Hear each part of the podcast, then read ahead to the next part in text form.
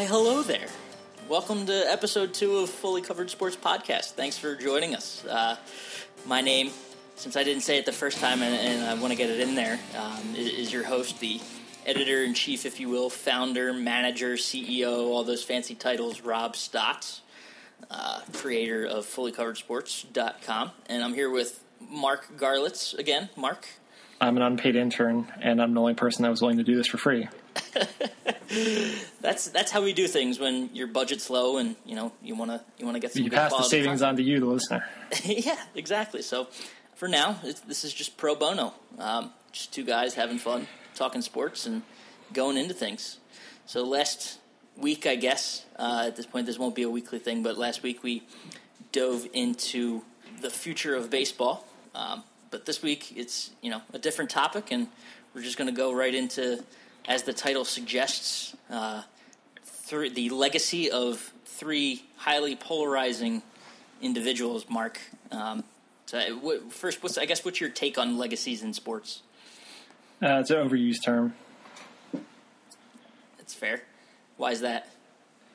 Well, I mean, you have hard evidence. Look at the statistics. Look at the historical facts. I don't think these players should be really caring what people think about them. So, is it all about statistics to you? That helps. The problem is legacy. In my mind, gets associated with like how writers perceive somebody. Um, legacy comes into play a lot when you talk about like, baseball, and obviously the Hall of Fame is a hot discussion right now.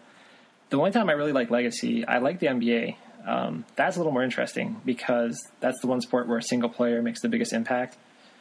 And well, for me, I haven't embraced like advanced statistics in the NBA, so it's kind of fun to romanticize like the accomplishments of like a great player. Big words.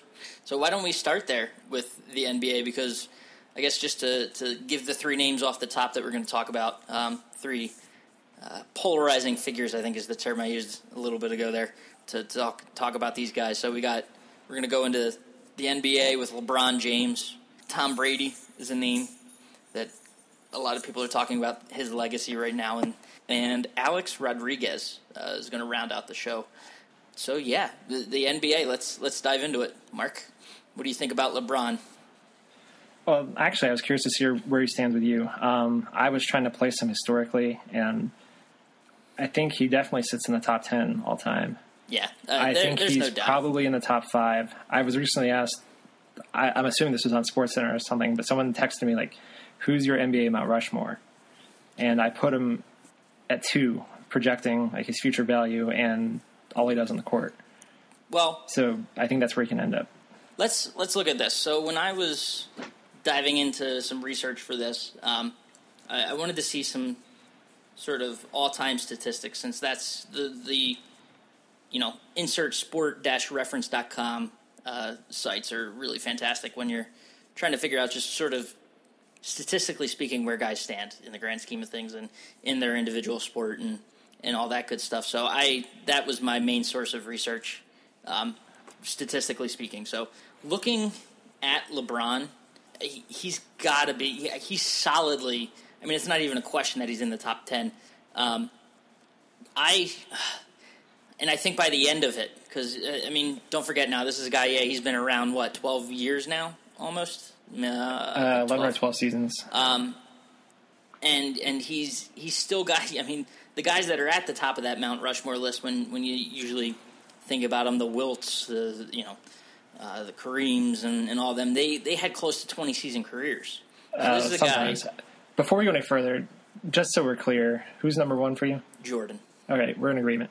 Yeah. So I mean, it's it's as simple as that. But so let me let me sort of skip ahead to, to where I was going with this, and y- you look at some of the the important statistics that people think about or want to know about when when they're talking about um, just the the impact of a player and, and where they should stand all the time. You look at LeBron already, where he is um, with, with those kinds of statistics. So points per game, uh, and we're talking about averages because I think that's that's you can look at you know point totals and things like that, and he's he's up there in total uh, points as well. But to actually understand their performance, I think you look more closely at the per game aspect of things to get a better sense. So points per game, he's at twenty seven point three. That's fourth already. Uh, you know, he's averaging the fourth best over a career, and that's behind MJ Wilton, uh, Mr. Elgin Baylor. Um, you know, player efficiency rating. So I don't know how much stock you put into it. I it's I guess that's the NBA kinda, version of I mean, WAR. it's kind of nice. Yeah, the only so, problem is John Hollinger wasn't doing this in like 1975. This is I, status. I know. So I think it- like it's it's kind of tough, but you know he's second behind MJ. Um, you look at value over replacement. He, he's third behind MJ and Karl. So and uh, he's he's up there. You know, you worried me a little bit when you were talking about like longevity and like sustained excellence and going down that road because like that's nice to say about someone like LeBron, but in my mind, like flashing was Karl Malone, and Yep. that's not helping your argument. nope. So, maybe we should go at this a different way. And here's how I approach this: we agree Michael Jordan's the greatest player of all time.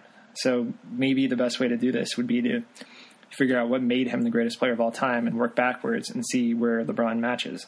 I made a list with three steps, and this is how Michael Jordan, right. in my mind, became the greatest of all time. Obviously, his on-court success that doesn't really bear that much discussion. Uh, the six championships. Uh, number two was off-court marketability, which is like you can't even argue. He more or less revolutionized on a, a way. He uh, he's still doing Hanes commercials. He's cashing those checks. He doesn't even have to say a word anymore in those commercials. He just shows up flies and some guy, some guy talks about his tag. He's like Jordan. He He plays gives uh, he plays tag with Kevin Bacon. He has a weird Hitler mustache and rides around in an airplane talking about the evils of Bacon Neck. and nobody like nobody complains, and he probably makes millions of dollars for that. And he sits but also, around and like- owns owns a basketball team. and he gets bonus points for being like ahead of the curve. Like think about like the sh- like the Air Jordans, like all the all the commercials, like Space Jam. He just kept it going, like it, it never stopped. And the third thing for me was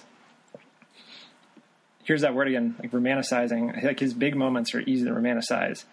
He has a lot of uh, first of all, like there's a lot of like neat symmetry. He has a lot of like famous games The Six and zero in the six zero in the finals. Yeah, there you have the shrug game, uh, the flu game, uh, that time where he like lost his jersey. Mm-hmm. There's all kinds of famous games. Uh, he was undefeated in the finals, which is a big help. That six zero is huge. let's stay there for a minute because I, I don't want to cut off your steps and, and everything and, and then compare LeBron to the we, we can get to that but I think what it boils down to for most people is you know when they remember someone you know they can go look at where they rank statistically and things like that but they're going to remember their success and success to most people boils down to rings and it boils down to MVP performances or you know that finals record for Jordan is unblemished I'll do you one better. You can't remember Jordan failing. I No. know, uh, like his career had stages. So obviously he did get slapped around by Detroit. First there was like this early stage where he was like a gunslinger and couldn't get past Boston. Then it was Detroit, but it, it was like a growing process. Like he built up to something, and then there was the peak, and then he was gone. So it's nice and clear. It's an easy story to follow. Um, you know, nobody remembers him losing, even though he did lose in the the conference semis to Orlando in '95. Like casual fans don't remember that. Even like more advanced fans tend to forget that. So that really works in his favor. Um, so, like I was saying, just his big moments, like easy to conceptualize, like the, symmetrical. Um, they get, they leave you with a good feeling, and it's Right. just a clear, easy to Except- follow story. except for the one that I know you're about hold to on, touch you're on. stealing my punchline. All right, the fourth bullet is he also totally never played for the Wizards. But now, you, you, living in lot of good living in DC, you know, you would you'd expect a, a, a franchise that had him on their team. You, you would kind of think maybe they try to make a throwback to that era, but I swear to God, even they're trying to just forget about the fact that he was here. It just didn't happen. No, And another thing is he left, and the like the Bulls just fell apart. Right. That makes them look better. Well, on that same token, then you could say that LeBron left the Cavs if they're you know whatever, and they fell apart. Yeah. All right. Well, let's move on to LeBron then, since his name is, I'm assuming, in the title of this podcast. Mm-hmm. that's I argued. Like, that's how I view Jordan and why I think he's great. Like, now we have to piece LeBron's career in there, try to see like what he needs to work on. So let's start at, at one. You have his on court success. I mean, that's st- again how you gonna how are you going to define success? Is it the numbers? Is it is it the finals record, the two and four? That's uh that's another discussion. The first thing we can agree he has been extremely successful. Six Yeah. finals appearances, two championships, Five in a row. four MVPs. Um, the stuff he does is probably unmatched in history. Like the workload, he plays like almost every position. Like he needs the ball in his hand like all the time. Right. And all the criticisms before about like choking in big games, stuff like that, like the weird stuff in like 2010, like that's gone now. Let He me run through. I, w- I want to.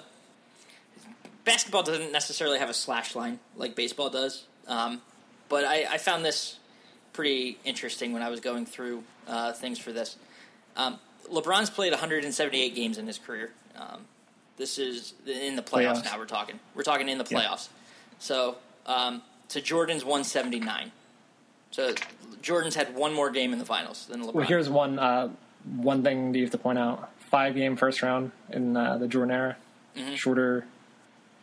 So that's fewer games. Yeah, that's. true. I mean, but statistically speaking, one one game. Uh, we're not going over win loss record. This is stats in those games. So, field goal percentage. Jordan shoot, shooting forty eight point seven to LeBron's forty seven point three. Assists. LeBron actually, I mean, easily covered this. It was, it was ten twenty two for Jordan to LeBron's eleven eighty eight. Um, and points. This is this is where it, when it comes down to this. So Jordan, fifty nine hundred and eighty seven points in the playoffs uh, in one hundred and seventy nine games to LeBron's 50 20. So five thousand. So nearly uh, you know nine hundred and sixty more points for Jordan in the finals. People talk about LeBron didn't have a supporting cast and he has to do everything himself. I mean, Jordan still technically had that supporting cast and put up 900 more points than LeBron in the finals. I know you're Or, going I'm sorry, it. in the in the playoffs. it's a pretty solid point and one that I didn't really think about. But the problem is, you admit Jordan's the greatest player of all time. Mm-hmm. Did you know his point per game off the top of your head? Did you know his playoffs point per game off the top of his head? Uh, mm, no, not off the top of my head, but yeah. So I get, See I get, your, I get your point there. That you know when you're thinking about a person um, and sort of what they meant to a game, you you you know sports fans or someone can find a way to make an argument. and The numbers fall in their favor, uh, so it's just going to be sort of the legacy burns that boils down to what you remember. And that's what I was trying to say at the top of this discussion. Like the NBA is weird like that. Like it, you don't get the saber stuff like you do with baseball. Like it's pretty cut and dry. Like titles matter. Like the stats seem to be pretty good. Um, like the new- like the MVPs, like all stars. It's just how you are perceived, almost like failing. failing blemishes you. and that's Speaking why- of perceptions, though, um, the the thing that came up about LeBron recently, uh, and this is this is really, in my opinion, this is a knock, um, a, a, a big knock. Um, if it, you know, those reports out of ESPN bear any sort of fruit um, about him and, and Blatt basically butting heads during the finals. Um, to me, that just the the lack of respect. It seemed like. Um, so for anyone that's not um, familiar, this was a uh, Jackie. Uh, no, not Jackie Mack. So it was uh, Marc Stein and for uh, ESPN Brian Windhorst too. and, and Windhorst going into um, the links again like last week. Links will be um, for all the stories we reference here in, in right below the podcast. Uh, if you're looking on the fully covered sports website, um, if you're not and you're listening to this through iTunes, go to fullycoversports.com and, and get the links below. Um, so this was Brian Windhorst and Marc Stein talking about David Blatt and LeBron's relationship, uh, which during the finals, you know, it was LeBron you know, sitting on the bench as Blatt's writing up play, drawing up plays, and basically scoffing and making Blatt re- erase the board, start over, just showing a, you know, to to for someone who's supposed to be the team leader, basically putting on this face of just he he had no faith in Blatt. Do you think? Do you think this is true though that he just openly undermined his coach like that? Yeah, I mean, I don't, they don't have any reason, you know, Windhorst and Stein didn't have any reason to, you know, go out and basically slander LeBron like this. I get the I get the thrust of what they're saying. I don't think it happened where he's like sitting there, just like scoffing at Blatt's play calls. I bet they butted heads, And really, if I had to choose between the two, I think LeBron should get the final say. I don't. I don't Should think he? Like Then give him the head uh, coaching job. the- But he, he, but then give him the head coaching job. But that's not no, the case. star That's players not- can overrule coaches. I mean, I'm sure that's happened with like say Jordan, over Phil. probably. No, it's think? I, you know, I'm sure, but Phil at the same time, again, this is getting into a discussion about Blatt's coaching style and, and whatnot. But Phil at the time, you knew that everything was around. I mean, everything was basically built around Jordan's ability. I mean, that's- Cleveland sort uh, won like 20 games last year. And now all of a sudden they won 58. I know What- uh, what changed? around LeBron, but they also, you know, they uh, I don't know. The point that I'm trying to make is that if if that's if that's really how he was, that shows to me that he's uncoachable. Uh, doesn't you know uh, the the lack of respect thing, and that character wise um, is a knock on him, and I don't. I I think that hurts a legacy. That kind of you know attitude towards a head coach and, and that sort of undermining nature of, of one guy. All right, I have I have about two rebuttals then. Well, one, why if this were the case, like why is Blatt coming back next year? Do you think he's that much of a pushover that he would just get slapped around by LeBron and just take it? I, I find that hard to believe. Also, his teammates. Have you ever heard um, like chemistry concerns from like his teammates? He doesn't have a bad rap for being like a bad teammate. So I think if there's like a disagreement over like how things are going to be run in crunch time, I don't have a problem with a player that proven overriding the coach. Like he has more stake in the team than the coach does. And also, I would say like think of someone like Jordan. If you want to talk about like personality knocks, he was like a a psychopath. He like he was like the most competitive person around. He was probably not fun to play with.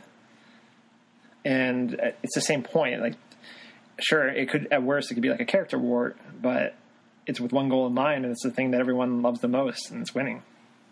Mm-hmm. And if Jordan wasn't like a pain to deal with, and probably like verbally abusive to his teammates, pushing them like with the idea that they would like play better, maybe he wouldn't have won as much. And I think you get a free pass if you win. Yeah, but has I mean has LeBron won enough in the getting there. postseason? He's getting there. there's the the thing is like there's still room. Like say he wins like three more titles, then things get a little juicier. Two's not going to fair. cut it. And you know that's that's really what it boils. I think that's what this conversation boils down to. Is LeBron is sort of in the midst of a career right now um, that isn't by any means finished. Um, so for him, he has he has work to do. I think to cement his legacy, or I guess in, in some cases save it. um, but let's let's hypothetical. The only hypothetical I want to throw out there: say he doesn't win any more titles. I know that's highly unlikely. Um, it, it's a really hard thing to do, but if he finishes with two titles, maybe another MVP or two regular season, has does that hurt him? It depends on like where you're ranking him. Does it hurt him in his case to be what the greatest of all time? Uh, obviously, he wouldn't be like top five, top ten. It depends on like what you're arguing. Could he fall out of the? So you had him solidly in your Mount Rushmore. You said at at the top here. Yeah, Would he fall out of your Mount Rushmore? Probably. Um, in terms of, I value accomplishments. Um, I would always take him over somebody like Kobe, who I know has way more titles. Even if LeBron retired with two, Kobe's difficult to deal with. He was a little fortunate with like some of the teammates he had, um, and I, I just I value like LeBron's on-court game more than somebody like Kobe's. Now, if you're comparing them to maybe like Tim Duncan, that's a whole different story if both players retired right now, I'd rather have Duncan's career than LeBron's career. Fair enough. So more to come on LeBron. So right now we're gonna we're gonna switch gears and talk about Alex Rodriguez, the, the polarizing figure that he is. And I'll get you warmed up. I mean, you do so much work carrying the show. I'm assuming like preparing your intros and everything. I'm gonna make it a little easy for you. I'll Go I'll for it. Brief everyone on like the hard evidence, like A Rod's like claim to fame, like his um, just say his Hall of Fame resume. Uh, he has a triple slash uh, batting average, on base percentage, slugging, 299 batting average, 384 on base percentage, 524 slugging. He has 668 home runs as of the time I researched this, which was two days ago. I think he had another one yesterday, which is fourth all time. He's one of 29 players to ever have 3,000 hits. Right now, he is 16th all time in wins above replacement, according to BaseballReference.com. That's pretty good. So That's, that's, uh, I mean, that's all time status. That's pre steroid era, pre any asterisk era. That's a shoe into the Hall of Fame. And I guess But- this is the, the discussion with A Rod, right? It all boils But down like, is, this is, he a this Hall is of Fame this, player? This is this era in baseball. It's, it's a major but. You know, he he did them.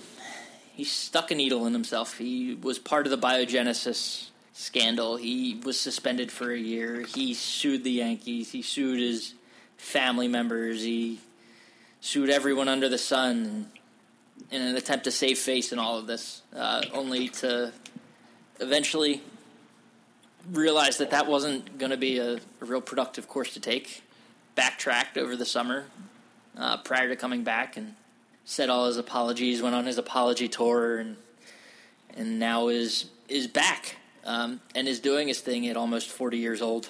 Which brings me to this article, another link you'll find below, um, out of the Washington Post. Basically, what it went into was saying how, uh, in summary, that kids these days would do better having a role model, uh, and I, I throw air quotes around role model there, um, like Alex Rodriguez than a Derek Jeter, and that's that's a pretty hot take in and of itself. But they dive into it and explain it by saying basically that um, A Rod's career path has sort of more um, in line with the average American's life than someone like a squeaky clean Derek Jeter. Um, you know, no one goes through life with the with a pristine image is, is sort of the argument they make, and whereas A Rod, you know, was on a high and um, at the top of his game and had to suffer through major setbacks, and they're basically saying that this year is is sort of his redemption. He's coming back and winning over fans that wrote him off and called him a roid and threw all those nicknames at him. I I don't know. Do you buy it? Not really. Um, The only thing that um, sort of saved him for me was I don't know if you saw the like multi thousand word essay that was um, in ESPN the magazine over the summer that was about his year off and what it was like and basically what he went through. Um, it, I mean, he- I'm sure it's a part of a publicity campaign to, for himself or PR campaign. Um, just to show basically what he went through. You know, he's going back to school, trying to get a degree. The first time he, he basically went into what his family life was like growing up, and wanting to make you feel really bad for him, which is hard to feel bad for a man that you know makes hundreds of millions of dollars. Um, but I, it, it made you feel like he was a person that you could connect with, and it it it, it all goes back to great writing and everything, but it worked in a in a sense. Um, well, um, two questions then. One, do you think he's a Hall of Famer? And two, if yes, is he a first ballot Hall of Famer? Do I think it, two part answer? Do I think he should be? Yes. Yes. Okay. Do I is think he he- first? Ba- mm. not not if he will be. Like if you were Okay. voting, If I was voting, he would not be a first ballot Hall of Famer, why is that? and it would be one year out of spite because of everything that he's done or has been involved with. Because let's let's be real, that's how baseball writers vote for the Hall of Fame. They Yeah, they hold personal stupid. vendettas against players. You You know why did why wasn't uh, why wasn't um, not Mo um, you know Maddux was someone like you know was almost a unanimous first balloter this this some past summer um, and one person didn't vote for them and it was because they they had a thing against people being first balloters or something No, like it's, there's never been a unanimous Hall of Famer. Right. And that's well. First of all, the writer shouldn't be voting on this. Hundred percent agree. Another conversation, but yeah. So I, so yes, I do think he should be. No, I, I wouldn't vote for him on the first time out of spite. Uh, because of what the the cheating or the uh, like the lying. Like what drives you over the edge? Both. I mean, it could be a combination of both. I mean, it, it's one and the same if you ask me. He did cheat. You know, he juiced. Um, and then he tried to lie his way out of it. Came clean once and then fell back into it again. All right. I hate to have to do this because I really, I personally dislike A Rod, but I think he needs to be in the Hall of Fame and a first ballot Hall of Famer. And the reason why there was no, well, there's two, but I'll start from the commissioner's office. There's no mandate saying don't let him in. Like, the writers, they have no right to like dispense their own form of. Well, I mean, technically they do because that, that's Uh, how how, how the they last- do it. But like, who are they to decide like what the punishment should be? Like, he got punished. He sat out a year. So, I'm not a fan of that. And also, he has a leg up on a lot of these like suspected steroid users because he's out in the open. Like people know he used. He admitted it. That's way more than like someone like Bonds has done. If anything, I would argue that works in his favor. So you know what Right. you're dealing with.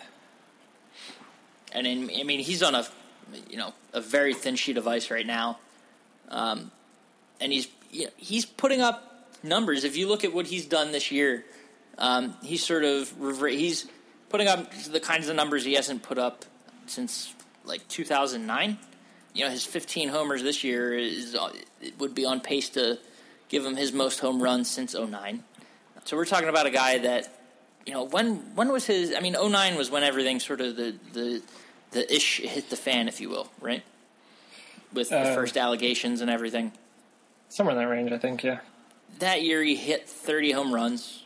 2010 he hit 30 11 16 18 7 uh, over the, following, the subsequent three years. This year he's already hit 15 you know he's 285 which is best average since 2009 so i mean the, the guy for a 40 year old you know he had a year off honest to god you know the year off probably was the best thing for him it let him let his hips recover let his, everything else that was ailing him sort of get better but i mean he's he's resurging but um But here's No. my problem. Um, he got caught and he apologized. Now I don't like him, so I roll my eyes at all that. I'm guessing you don't like him either, uh, like his personality. He I- doesn't. He. What I'm trying if, to get at. if everything if everything that I've read about him over the past four months is true, then I don't have a problem forgetting everything. Yeah, so if you just look at, take the person out of it, he got caught, he apologized. Now, if it were someone that were universally beloved, I don't know, who's like the most beloved recent major leaguer? Jeter, I guess? Let's say the same thing a, happened. how about a Chase Utley? We go there. Well, he's clearly not using steroids, as evidenced by his season so far. But all right, um, Jeter is mostly universally liked. Maybe like even taking it from the perspective of like a Yankees fan, and that's a good comparison because they're both Yankees. Now, say the same thing happened to Jeter, where he got busted and he came clean, and he did the same thing. He published an apology. Like, how would the reaction for Jeter be compared to A-Rod? Like on field, like if you just focus on field, uh, clear Hall of Fame case, he does something, gets caught for it, and apologizes. I don't know. I don't think you can. I think there has to be like uniform treatment. I don't think you can do it like a case by case just because you like one person better than the other.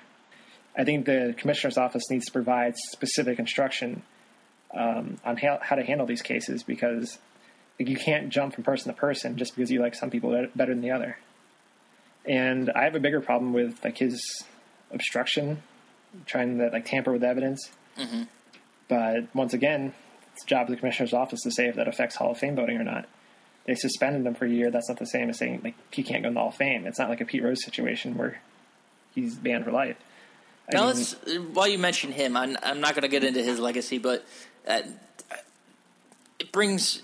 I, I heard an interesting point that you know, good or bad, someone like Pete deserves to be in the hall because it's such a large part of baseball's story. He's such a large part of baseball's story. Forget, even I mean, don't forget, but include the stats, um, include everything he did to get banned and it, it deserves to have its that that whole story, that whole body of of just everything involving Pete Rose deserves its place um, in Cooperstown because of what it's meant and done to the game. Would you one? Do you agree with that? And two, do you think A Rod should sort of have a similar? eh, You know, down the 10, 20 years from now, when people are looking back at him and everything he did, could it be looked at the same way? Yeah, that's a worry of mine. Not so much Rose because that's that comes from the commissioner. Um, I'm more worried about the writers using like a sliding scale and their own. I guess I'll use the word scale again, like their scales of justice. Um, you're gonna have a lot of history, like the past 20 years. You're gonna pick and choose what you remember based on like what the writers deem to be moral and like what stats they choose to be legitimate or not. So the commissioner needs to intervene and rule on these players or provide some sort of guidance or clarification to the Hall of Fame rules. Like Bonds, like he's in terms of statistics probably the second greatest player of all time. And there's no consensus on whether he should be in the Hall of Fame or not. Isn't that kind of weird? And how nobody addresses it? And it all all because he was, uh, you know, going through legal proceedings. Which he never really. First of all, he didn't admit anything, and even though there's good circumstantial evidence, I don't think there's any hard evidence. So, what do you do with that? Like, that's weird. I, I feel like for some of these guys, the commissioner needs to intervene and Is the asterisk the answer? no, because where does that stop? I mean, there's Right. always like tainted era, eras. There's like the dead ball era. There's like the pre-integration era. What do you consider like a legitimate statistic? And it's their fault for letting this linger because now nobody thinks that these stats is legitimate. If they would have been a little more proactive and not just left people to draw their own conclusions, maybe this wouldn't be such a problem.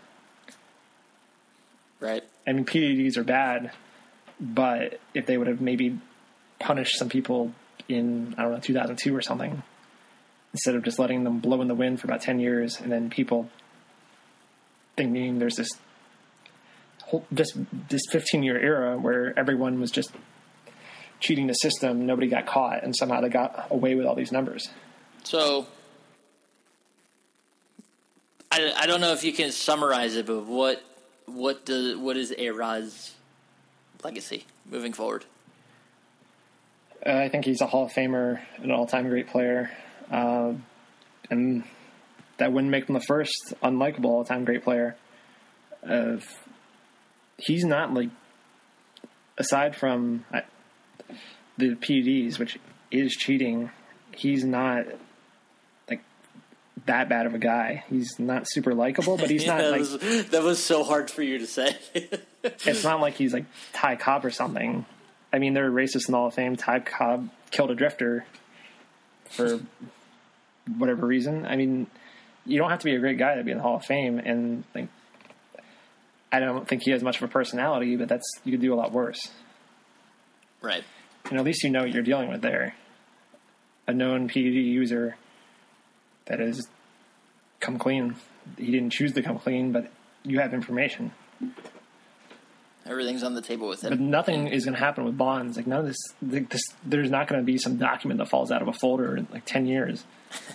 he's just going to sit on the ballot, and then he's either going to get in or he's not. And you have like a worthless home run record that used to be like the thing. Now nobody cares. Single season and career. He has both of them. Those are the two most valuable stats in pro sports, and now they're totally worthless. Yep. It's. I mean, it, it really is um, unfortunate in, in so many respects, and it it boils to this. I keep saying it for some whatever reason. The, this legacy discussion can go off on so many tangents, but it, um, it it's worth almost an entire different podcast about the the process that goes into the Hall of Fame voting and just how it, it basically is leaving so many guys in, in like a legacy or career limbo. Um, in essence, in, in that they're basically being by not being enshrined um, or even allowed, you know, near Cooperstown. It's basically writing them off, um, and every all the great they did. You know, whether whether it was tainted or not, the fact is the numbers were put up. Um, some some may have some more egregious sort of, um, you know, issues that, that they had to deal with. Um, but I, I don't know. I don't know. It's tough. It's a tough spot. And part of it, I think, just is like the idea that these guys didn't get caught. Like now, if the testing is as good as we're led to believe, like these, like Palmeiro would be get would have gotten like a 50 game suspension, and we would have known about it. So Yep. I, I think there's just a generation of guys that didn't get suspended, and that bothers people a lot, and they feel like they're qualified to hand out their own punishments when I don't think they are. It's it's a tra- it's a crazy time. Uh, just a, a weird era to, to be a fan and, and watch this sort of transpire. And now, you know, that era is past, but those guys are coming up for supposed induction, and it's it's we're basically reliving it. As as we sort of round out a discussion on a collective group of cheaters, um, I see that as a pretty decent segue into a guy who his legacy is slowly turning into one of uh, a cheater as well, just in a different sport and not using necessarily PEDs to pump himself up, but uh, a specific kind of needle to do a little deflating and getting get a extra grip on a football and in an AFC Championship game. So I really can't believe you're going to make me be the good cop in this discussion, but it's gonna happen. So I, I, oh man, you have strong opinions on this. Why don't you take Peg, I do. Brady down a peg while you're at it? So let me do it. Let me do it. Here's here we go. So Tom Brady, you know, a, a guy that has been the face of the National Football League now for a good going back to 2001. It's weird. It's weird. Um, and you know, he he's been terrific, Tom. Uh, for most of those years, there's there's been a few. You know, he had the three Super Bowls in four years, and him and Belichick were sort of handcuffed to one another. Had a basically, you know, they, they compete every year, ride out their careers, and go into whatever Hall of Fame together, um, as as time would have it. But in between the time they won their third Super Bowl together and uh, up until this most recent Super Bowl, um, they, they've had a number of scandals come about. Um, whether it's you know recording hand signals or practices prior to games and things like that, and Spygate, as that was called, uh, to to the most recent um, Deflate Gate uh, controversy here with deflating footballs to get better grip. I I, I think the reason it bothers me, um, everything about just this this undermining and you know putting themselves, as everyone says, above the shield, um, is the fact that I saw firsthand uh, the effects of that in 2004. Um, you know what? Ha- I, I- you know, it, it's tough to put uh, to blame anything specifically or say that right. you know, three points could have been made up because don't cut me off. Three points could have been made up because of some recording of you know a practice prior to the Super Bowl, but I I take it a little bit personal, and that's just that's just the way it is. So they, I'm and I'm not alone in that. You know, there's plenty of other teams out there and fans of teams that don't like the Patriots. You know, they are just the evil empire, um, the dark side, the just crappy human beings that get away with murder uh, and continue to have success um, year in and year out, and it's just tough to watch. So, and Brady is, is that Darth Vader, you know. he's he's the head of that empire, um, aside from Belichick. So All right. I can I- only shake my head no at this monologue for so long. I know it's getting there, but I the numbers are there with Brady. Obviously, you know he's in practically the top five in almost every passing statistic um, or important passing statistic. So again, this goes back to how you consider success and what you put uh, your money in into when you're talking about legacy. So obviously, this is a guy that's going to be a first ballot Hall of Famer. I don't think this does this most recent incident does anything does enough damage that five years after he decides to hang up the cleats, it, it's still on people's minds. But the fact is, where we are right now, if he really was involved as heavily as the Wells report, you know, tries to suggest that he at least had some sort of knowledge of what was going on. If he had any involvement, you know, what, who's to say it stops there? Well, you don't know. All right. Let's get this stuff out of the way first. I do not like Tom Brady either. I don't like the Patriots, but it comes from what I consider a valid place. They beat my team in a game 11 years ago, and also 14 years ago. But the one that hurt, well, they both hurt. All right, but the 2001 2004 AFC Championship games, Patriots over Steelers, both games in Pittsburgh. Uh, the first one, technically, I should be, by your reasoning, I should be more upset about because that's one of the like the earlier instances of like the the Spygate accusations where they talked about the uh, taping the Rams run throughs. Guess who they played a game before? The Steelers. I just don't believe in any of that. The reason I watched about those games, I saw one team that was more poised. I saw one team that had a better game plan, and not because they taped the Steelers. Come on now. one team was better coach. One team had had a better quarterback. In at least in 2001, they caught some special teams breaks. I didn't leave either of those games feeling like there was a like a sliver between victory and defeat. I thought New England came in and won decisively both times. I still hate them for that, but I think they won legitimately. And the problem I have with all the Spygate and Inflategate and all the gate gate stuff is you can't quantify it. Even if they did all this stuff and it is a conspiracy, like how much do you think it moved the needle? You just don't know. So it's not even in my mind worth discussing because you can't say it gave them like an extra five games. It's not really fair to speculate. Yeah. So, but the idea is that, I mean, he's willing to do something to tamper with the integrity of a football game. So what? That, happens all the time. Jerry Rice just like chuckled and said, "Oh yeah, you Stickum all those years, even though it was illegal." Are you offended by that? And he's not the first quarterback to work with balls like that. I mean, it feels more like a pine tar thing, like a George Brett pine tar thing, than it does anything that would be the difference between winning and losing. I don't know. It, it, you make a, a great point. It, it, it really is hard to quantify it. So, but at the same time, it's, it's just the fact that it was done. And I, know. Do you think he's the only maybe, person that does that? He's the only person that you know. It was the Colts that brought the accusations earlier in the year uh, and in the past, and happened to bring them again during the AFC title game. So, I mean, maybe it's because it's the Patriots that it caught on uh, in the media and everything like this. Um, but right, like, well, if Minnesota, if Teddy Bridgewater, you know, liked his his footballs to be slightly less inflated, I don't know that it would have caused the same sort of uproar that it did for Tom Brady and the Patriots. But that's that's just the facts of life as things go in New England.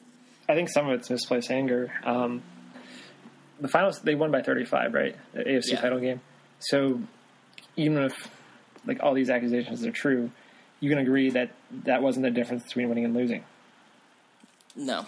Okay. It wasn't. Now let's say the Colts won that game instead of the Patriots, and all this stuff came out. What would the public reaction be?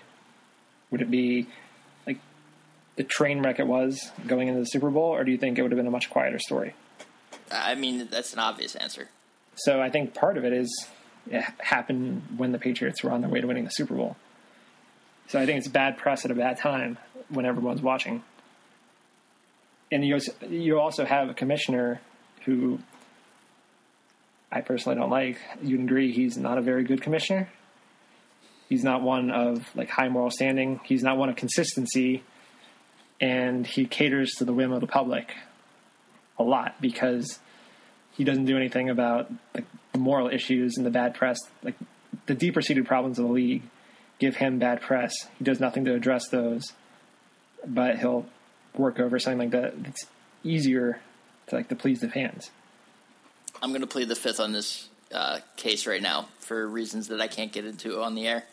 But um, Oh, do you want me to not slam the NFL commissioner? No, do, your, do your thing. I think I'm not going. I'm not though. going to. So All right. Well, let's look at this from a more generous point of view. The Ray Rice scandal. Let's assume they didn't know, which was their public stance. That's fine. It still looks bad to have a tape like that come out after a fairly lenient punishment. So even if they didn't know and they were un- they were unlucky to find out about um, the tape, uh, they had to go back and like adjust it because of, of the public outcry. So So say uh, same along the same lines. Say texts come out this week. Um, I know Brady and Goodell are having their heart to heart. They had their heart to heart on Tuesday. Um, say Brady hands over the texts, agrees. You know, after so long and hiding them or whatnot, and they turn out to show that he basically was the mastermind of the whole thing. All right. Well, what if it goes other way? now, now, you know, it's not. This isn't me saying that domestic abuse is on the same level as deflating footballs. No, and actually, let me clarify my point because I kind of trailed off there. What I was trying to say before, if you're being generous with the league and you're assuming they didn't know about what, what was on that Ray Rice tape, then they were unlucky with, they got unlucky with PR essentially. So they have some really bad press, like the most heat they've ever had on them. So it's just a bad year for PR in general. So when this comes out, they can't just make it look like they're turning a blind eye to another like perceived problem. So they address it. So when I say Goodell's kind of like working with the whims of the public, it's because he either knew it was on the tape and tried to cover up and got caught for it, or probably, if you trust them, he didn't know it was on the tape and they, like I said, got really unlucky. So just a bad year with that and like the Aaron Hernandez stuff, like they have to be more sensitive to public perception, and that's why I think they threw the book at Brady. Right. One thing I want to throw out there, and this is to basically be a counterpoint to um, everything I've said and sort of the ill will that I have towards that franchise and that individual. Um, and this comes from uh, link number three below, which is Jackie MacMullan, Jackie Mack, uh, senior writer at ESPN. The name she brings up, and this is such this is actually such a great point, and I think could be enough to to sway myself or you know anyone that might have my sort of take on on things with Brady's legacy. Um, Brett Favre. Think about him. I mean, what what kind what kind of thoughts come to mind when you think about Brett Favre? Just off the top of your head, Gunslinger. gunslinger. Uh, You know, a Super Bowl winning quarterback, still Yeah, yeah. playing somehow. still playing somehow, finding his way back into the league. Um, you know, 20 years down the line, that's going to hold true with him. People are going to remember that. Um, what they're not going to remember is when he was a member of the New York Jets and had himself swept up into some scandals involving, uh, you know, women trying to cover the locker room or reporters that he, he had to settle out of court with and was getting sued by for lewd texts and things like that. Um, that happened, and you know, I, I completely forgot about those until I was I went into this article and, and read it. And that's Um, much worse than playing yeah, with and that's yeah. I mean, he, you know, fifty thousand dollars out of he, he was fined by the NFL uh, for refusing to cooperate with investigation that went you know revolved around that, and he also, I I mean, it's it's basically a footnote on his career. It's just not what comes to mind when you think about him, and I Uh, think I think when you get to sort of the same points past Brady's career and he's gone and retired and things like that, the Deflate Gate, as hot as it is in the media right now, I mean, it is going to cool down eventually after his suspension, after they come back, you know, do whatever. Um, and 20 years from now, people aren't really going to remember this. No, of course not. Favre's a tough example because he's a his legacy was tainted a little bit more for other reasons, and it was the constant unretiring that that drew some of the heat away from that. But it would have gone away anyway. I, this doesn't affect Brady at all. It's in my mind almost irrelevant, and I think his suspension will get reduced. Well, yeah. So that that's that's three guys, three polarizing figures, as I keep calling them. Um, you got LeBron and A Rod and Brady, and it, it's sort of I guess if you want to summarize all three of them together, you know, they're guys that statistically they they are at the top of their game and will leave the, their respective games having put a serious dent in statistical columns uh, across the three different sports and have really done enough to, to cement their place in history in their sports, whether they're brought into their respective Hall of Fames. Not all of them will be, um, whether that's right or wrong. But, you know, their legacies, I guess, should. Uh, you know, they, they should have their legacy should should be remembered for what they've done on their field, on their court, um, and and I mean it's it's as simple as that. You know, they were some of the best, and they continue to be some of the best, um, whether you like them as people or not. Obviously, the latter two um, draw more ire, I think, from a lot of folks um, for different reasons. LeBron, it's obvious he's like a very love hate kind of guy, and I hated him. I loved him when he was in Cleveland to start. I hated him when he left. Love him again that he went back and everything. Um, so he he sort of evokes the same kind of emotions from people, but not to the degree I don't think as a as a Brady or um, an A Rod. Um, but you know, it's all there. And uh, yeah, the moral of the story is don't be such a crybaby and learn to recognize brilliance. Cool. Well, I guess with that we can wrap up episode number two of the Fully Covered Sports Podcast and thanks again for sticking with us. And uh, don't forget to subscribe on iTunes and download the podcast. Um, it'll stream automatically to your phone when we upload. So, thanks.